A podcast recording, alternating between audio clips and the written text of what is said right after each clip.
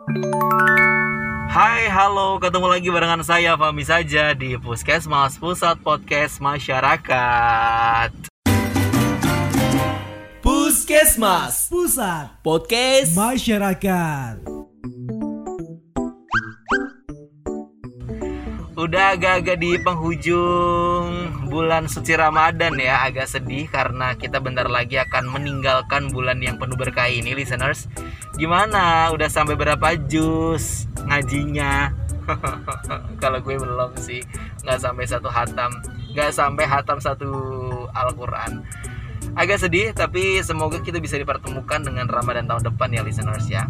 Well, um, semoga misalkan juga pengajinya nggak bisa hatam semoga target-target yang lain masih bisa kecapai lah ya listeners ya amin amin ya robbal alamin oke di episode ke-11 ini aku mau ngobrolin tentang mohon maaf nih. Uh ini mohon maaf.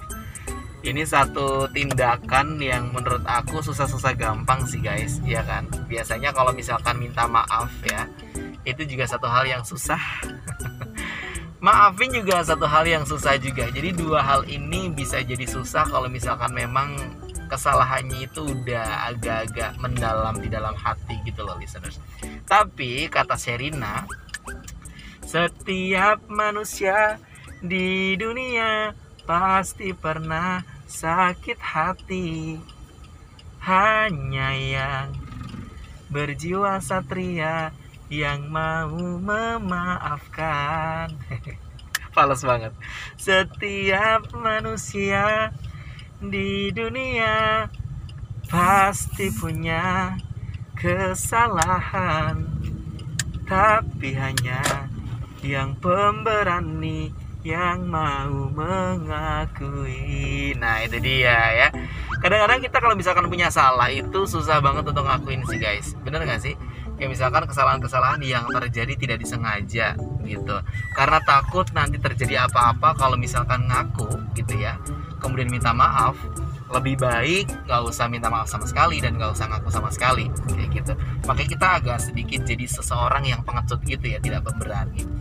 Nah begitu juga kalau misalkan kita di posisi orang yang sakit hati banget ya dengan suatu kesalahan atau perbuatan teman kita kemudian ketika teman kita padahal udah minta maaf sama kita dan kitanya agak-agak susah gitu untuk memaafkan karena udah saking nyantolnya gitu loh di hati kita gitu ya. Dan sakit hatinya tuh udah sakit sesakit sakitnya. Jadi makanya mending gak usah dimaafin sama sekali. Mikirnya kayak gitu listeners. Tapi coba dibayangin. Uh, apa ya? Siapa tahu ya listeners ya. Misalkan kita dari sisi korban dulu deh. Orang yang disakitin hatinya kalau misalkan kita nggak minta maaf gitu ya uh, jadi kan kalau nggak salah aku pernah dengar dari ceramah gitu listeners. Jadi ada tuh pernah di zaman Nabi diceritakan ya ada satu orang yang meninggal gitu ya. Kemudian ditanya gitu sama orang-orang atau uh, sama ustadz gitu yang mau bantu ngubur gitu. Uh, ditanyain ini masih uh, masih punya hutang atau masih punya ada orang yang uh, apa ya ibaratnya kayak punya masalah sama dia dan belum dimaafin atau enggak. Karena pada saat itu singkat cerita ada suatu masalah dan hingga akhirnya si uh, jenazah ini tidak bisa dikuburkan gitu ya. Dan akhirnya ternyata ada dari di antara keluarganya itu mengetahui bahwa si jenazah ini memang punya salah dengan seseorang ya kan? Dan seseorang itu belum memaafkan aku nggak tahu deh cerita uh, aslinya tuh orang tua atau gimana gitu. Dan hingga akhirnya si Pak Ustadz itu bilang ya uh, tokoh agama itu bilang bahwa minta maafkan dulu jenazah ini dengan orang tersebut karena bisa jadi uh, apa namanya susahnya si jenazah ini dikuburkan adalah gara-gara itu. Kayak gitu. Nah akhirnya si keluarga itu pergi ke rumah orang yang tersakiti hatinya itu kemudian benar memang orang tersebut masih tidak terima dan masih sakit hati dengan jenazah tadi dan belum memaafkan. Kayak gitu. Tapi uh, setelah diceritakan bahwa jenazah ini tidak bisa dikuburkan karena kata Pak Ustadz ada sesuatu dan mungkin memang berasal dari uh, si korban tersebut yang pernah sakit hati makanya dari pihak keluarga meminta maaf atas nama jenazah tersebut dan akhirnya uh, mau memaafkan. Singkat cerita mau memaafkan si orang tersebut. Nah selesai dari situ ternyata si jenazah itu uh, udah nggak ada lagi masalah. Aku sih lupa ya masalahnya apa. Pokoknya kayak nggak bisa dikuburin gitu. Ada terjadi sesuatu gitu atau apa. Tapi setelah minta maaf dan uh, orang yang pernah disakiti hatinya oleh si jenazah ini memaafkan jadi kayak akhirnya si jenazah itu uh, baik-baik aja gitu dan akhirnya bisa di bisa dikubur gitu listeners. Nah aku kayak ngeposisiin cerita itu gitu ya. Jadi sejak aku pertama kali uh, dengar cerita itu semakin ke sini kayak ketika aku sakit hati sama seseorang itu kayak seringnya aku lupain aja gitu. Ya udah udah aku maafin aja.